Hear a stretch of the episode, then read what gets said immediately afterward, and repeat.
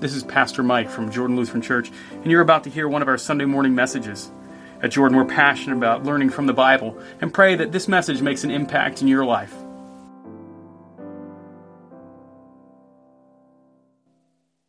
Grace, mercy, and peace to you from God our Father and our Lord and Savior Jesus Christ.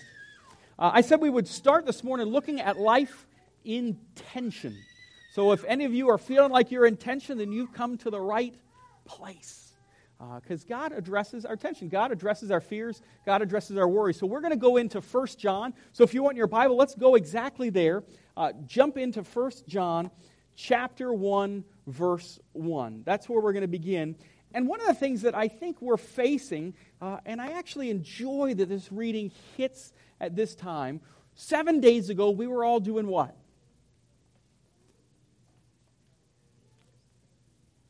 taking naps. So, someone being too honest with us this morning uh, to sit there and to see it. We were all discussing something very, well, pertinent. He is risen. Hallelujah. All right, just waiting to see. The hallelujahs are still there, but did you feel like they're a little bit, a little subdued? Yeah, just a little subdued. So again, seven days has turned us from He is risen yeah, see, you knew it this time, so you had the hallelujah ready to go. It took us from that to where we were just a few moments ago, a little bit subdued. And it does that because in the last seven days, you guys all experienced life. And in experiencing life, you faced questions, some of which you could answer, and some of which uh, you did answer, but it turns out you answered uh, maybe poorly. Uh, or some of you answered things and you answered right, but that just made things a little bit more difficult. Uh, sometimes, even our answers, things don't always get easier. It raises more questions for us. So we bring ourselves to this morning going, Easter was great because it all seemed perfectly aligned. And then I didn't know exactly what to do with everything that happened after. So into First John, we find ourselves. And John's writing to the church in Asia Minor, modern day Turkey. Uh, he's writing probably in a time period somewhere between 85 to 95 AD.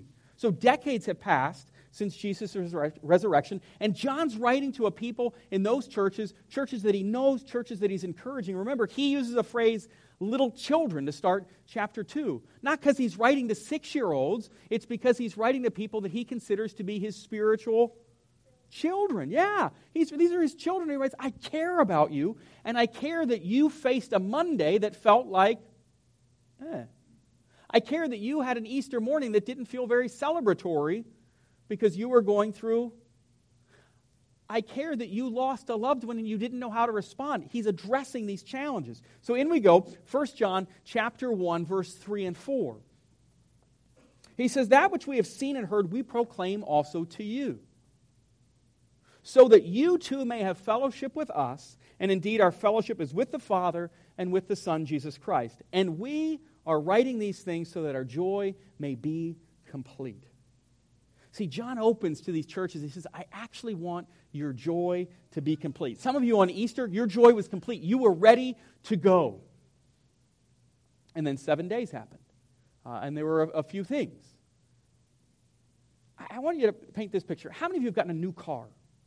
Either new to you or brand new. Just you, have had a, a vehicle and then it was new. Now, getting a new car can be joyful, but is getting a new car always complete joy? Because you got the keys. Now, what if I did this for you? What if I gave you the new car with the keys and I give you one other sheet of paper? I think it'll make you happy. The title Clean. Yeah, clean title. How many of you like that joy a little bit more? Yeah, some of you got the new car, like, well, how much was the payment on it? What, what strings are attached to it? See, what you have in John is I want you not just to have joy, I want your joy to be complete. We live in a world now where we talk sometimes about, oh, this will make you feel happy, but we don't talk about the strings. John's writing to his church, and he goes, I want to make sure you know all the strings are taken care of. I want you to know everything is arranged. You just have to do one of the hardest things for human beings. You got to listen. You got to be willing to hear what God has done and what He's completed, and then you're going to need to hear it again, and you're going to need to hear it again. See, this tension uh, kind of moves us back and forth to sit there. John writes to the church because some people don't know how to address real questions in their life. I mean, think for example, how can a Sunday school teacher, teachers, church leaders, and people in positions of authority who, who seem to be wonderful somehow overnight turn their backs on the very thing that they were teaching, leading, and directing? I mean, how is it that someone that you thought was like the best person at some point in your life, I am assuming, sadly, you have been crossed by someone in church that offended you? At some point. I mean, it could be in this church or a different one. But at some point, someone in church let you down, and you're left going, Well, I thought they were Easter people. So if they were Easter people and happiness, and they were also living in this, this sin free world, why is it that they got caught up in garbage? Because if they were in a church where we were taught that God is present, that God heals, that God is out of his tomb, that he's not on the cross, that things are better. Why is it that I feel like this? And many times the church just goes, well, you know, just, you know, go, go, go to sleep, sleep on it tomorrow, you'll feel, you'll feel better. And you wake up and you say, no, I don't. I didn't sleep much last night because I'm still thinking about what they said, when they said it, how they said it, and the fact that they're an authority person that I looked up to, and somehow they thought it was appropriate to do what they did. And so we find ourselves in tension. Well, the scriptures aren't just speaking to those in 85 to 95 AD in modern day Turkey. The text tells us that we've got this challenge for us. It says, This is the message we've heard. So for John to help unpack to the people, how do we handle this? He says, This is the message we've heard from him and proclaimed to you God is light, and in him there's no darkness at all. Okay, well, that helps a little bit, but now I'm still struggling. The person who brought darkness to my heart, to my mind, if there's no darkness in God, then what do I do with that? What do I do with that person? What do I do with that person who brought darkness into my life if they're in church, which I was told church is always a good, happy place, right? That's what I was told. I was here on Easter. I heard it. Shouts of Hosanna that transformed into Alleluias. He's risen, right? Yes, see? I caught you guys. I, I sneaked it. No one knew to say he's risen indeed, Alleluia, because I, I just changed one word at the beginning. So everyone's like, I don't know. Can I respond? We're in the middle of a sermon now. He's not prompting me clearly. So I, I, I don't quite know what to do. So I'll just be silent, which is sometimes what we do in our lives, right? I feel like I could answer the challenge that person has, but I don't quite know if I should speak. So, probably the safest thing to do is have a good day. And at least walk away, hopefully, with a smile. Although, if they're really angry at you, don't smile because that'll make them more upset. So, just walk away with a, a muted expression that just shows that you acknowledge they exist and, and you value them, but it doesn't speak more. I mean, we've all played this game of how do I deal with challenge. How do I deal with concern? Well, John speaks directly into division in our life, and he says, if we have fellowship with him, that is with Christ, if we say we have fellowship with him while we walk in darkness, we lie and do not practice the truth.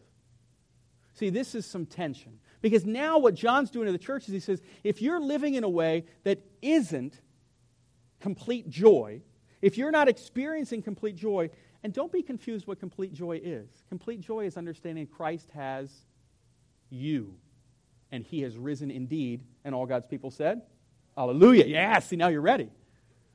That's complete joy to understand the full picture. But boy, it's tough to understand how that is. There's no half fellowship in the church. Jesus doesn't talk about you being able to kind of come halfway to him. It says in verse 6 if we say we have fellowship with him while we walk in darkness, so if you are with Christ and doing things that are of darkness, which think back to John's gospel, John is always talking in his gospel about light and dark.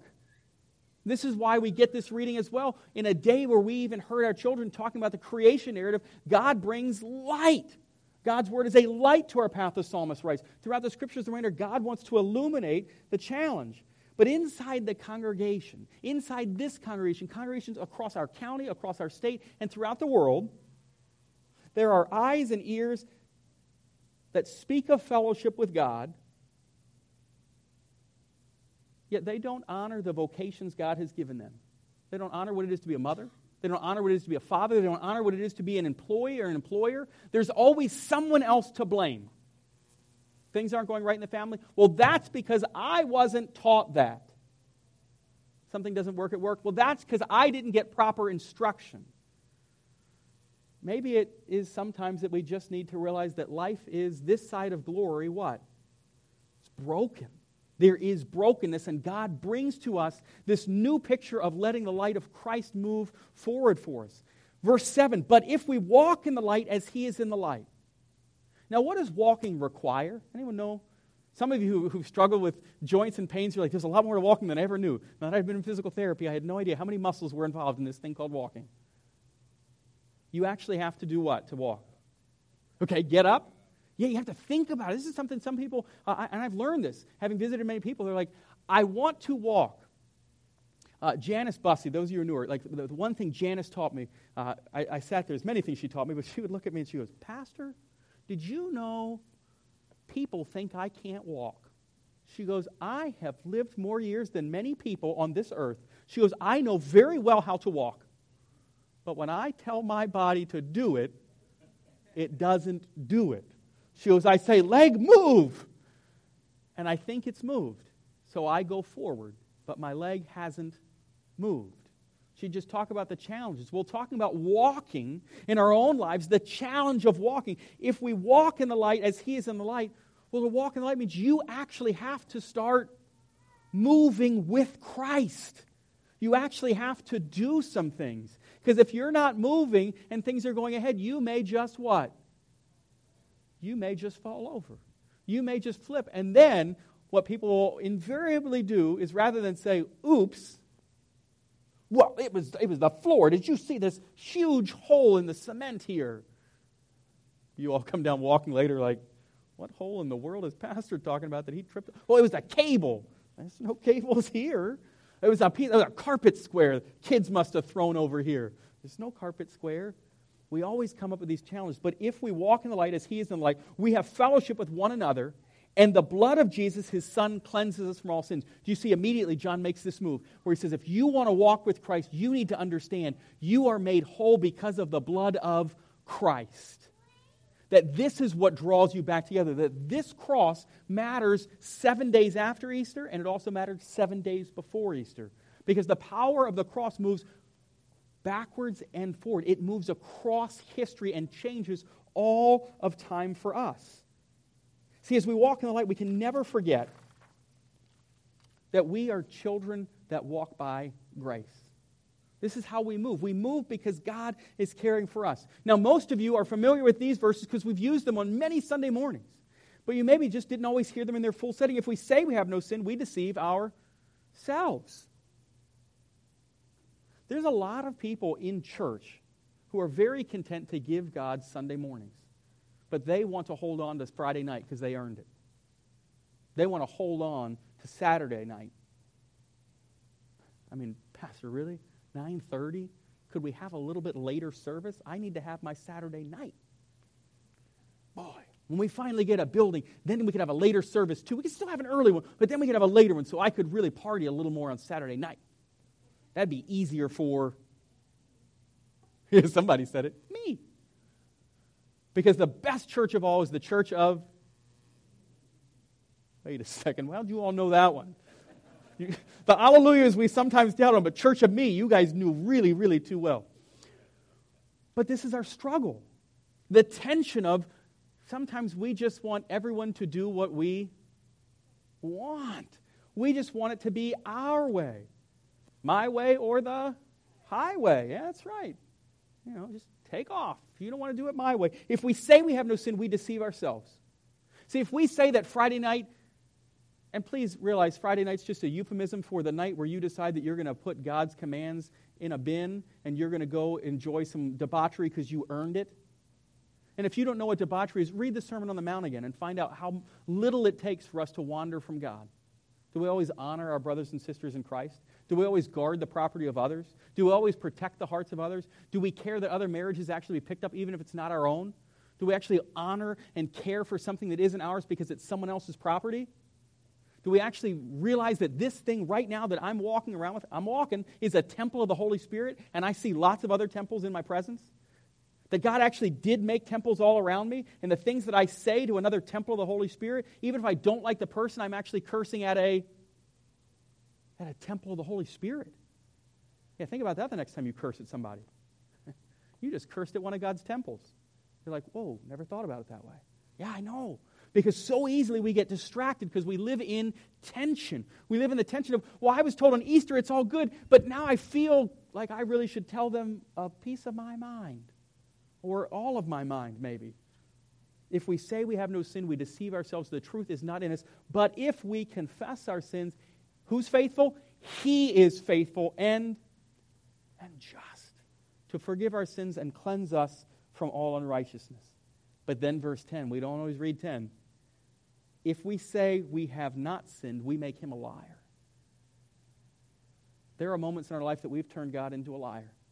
Oh, I didn't sin. That wasn't something wrong. Uh, that was just in, that was in fun. That was in jest. You, you heard me as if it was bad. You heard as if that I was doing something that's against what God would instruct me to do. But that was only, that was just for play. That wasn't, I mean, I, I would know better than that.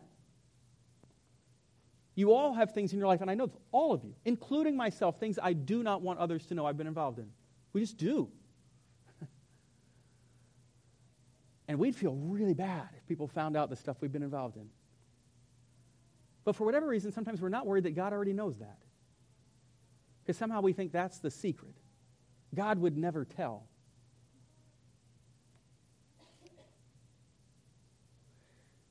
If you've ever talked to people who are dealing with substance abuse or challenges, alcoholics or in drug recovery or others, uh, they will talk about the fact, uh, specifically even alcoholics, they'll say, I'm an alcoholic. Why? Because they're in recovery, which means it's what? It's an ongoing process that's happening when? Yeah, right now. For those of you who don't know it, like if, if, if someone who has acknowledged they're an alcoholic, they, just, they live with this reality. This is who I am, and I can't change that, but I am choosing now to go forward and live differently. Brothers and sisters in Christ, we are in recovery.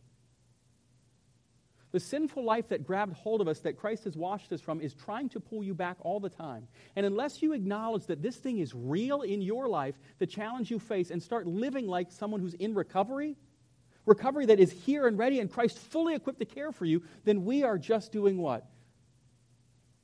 If we say we have not sinned, we make him a liar, and his word is not in us. And if his word's not in you, it's a very different world. It's a tense world that leaves us with challenge. See, we're sinners that need to be cautious about how we talk to God and what we say. Now, I, I want you just in your mind's eye to go here. I want to read for you from Job. Over the coming weeks, we're going to continue in the spirit of what it is if you say the challenges of us trying to assume we know more than God. Job chapter 40, verse 1 to 5. Just listen to these verses. I'm not going to display it, I just want you to listen to it. We need to be cautious because do we say too much or do we try to be God? Job said these words. The Lord speaks to Job. For those who don't recall Job, Job's the one who in this book, Satan presents a challenge to God. Let me, let me question your servant Job. I bet I can make Job curse you. This is the whole setting of that book. Job won't curse him, but here's the Lord speaking to Job in Job 40, verse 1. The Lord said to Job, Shall a fault finder contend with the Almighty? He who argues with God, let him answer it. Then Job answered the Lord and said, Behold, I am of small account. What shall I answer you? I lay my hand on my mouth. You guys remember that from growing up as kids? I lay my hand on my. Now, why do we put our hands on our mouth?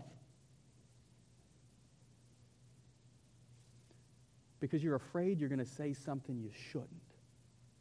Job speaking to God says, I'm going to lay my hand on my mouth. Because I'm afraid the next thing that's going to come out is something I shouldn't even say. Job continues, says, I have spoken once, and I will not answer twice, but I will proceed no further. Job realized there was a point where God had come and he needed to make sure he knew that God was where God needed to be. And Job needed not to step in the place of God and try to say things that God didn't do because God has said enough for us. God has said, You are my child. God said, I got little children. And that I sent to my little children my son, Jesus Christ. This is what John concludes with. As we draw to a close this morning, if we say this tension of if we say, he says, Little children, I'm writing these things to you that you may not sin. See, John wrote and said, I don't want you to fall into that trap. But as, as you're walking, you might. So he continues, but if anyone does sin, if anyone does sin, we have an advocate. Advocate is a great word we kind of lost sight for. Advocate is someone who speaks on your behalf. We've got great words that we don't always use, like an ombudsman.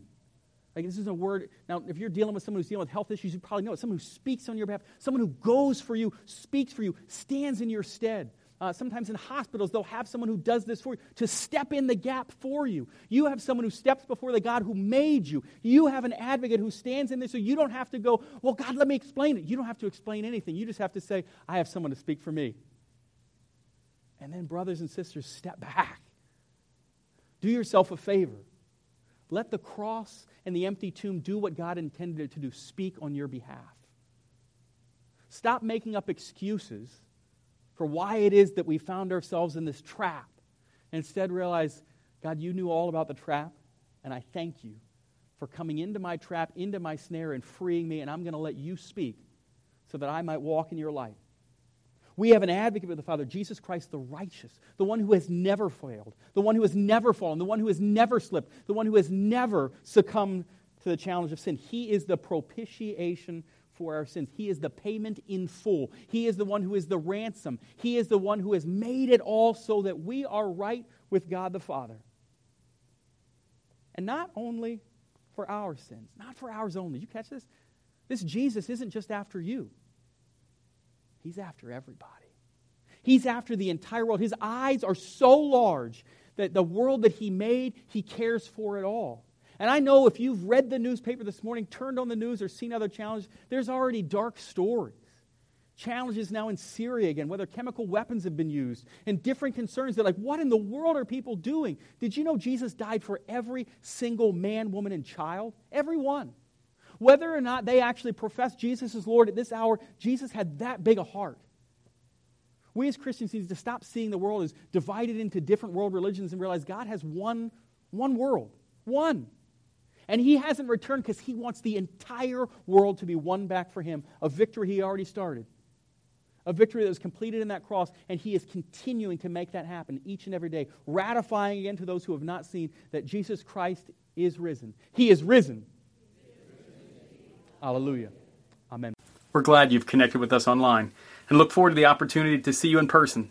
On behalf of everyone at Jordan, we hope you will join us as we gather in worship of our Savior Jesus Christ every Sunday morning at 9:30 at Beaver Creek Cinemas in the peak of good living, Apex, North Carolina.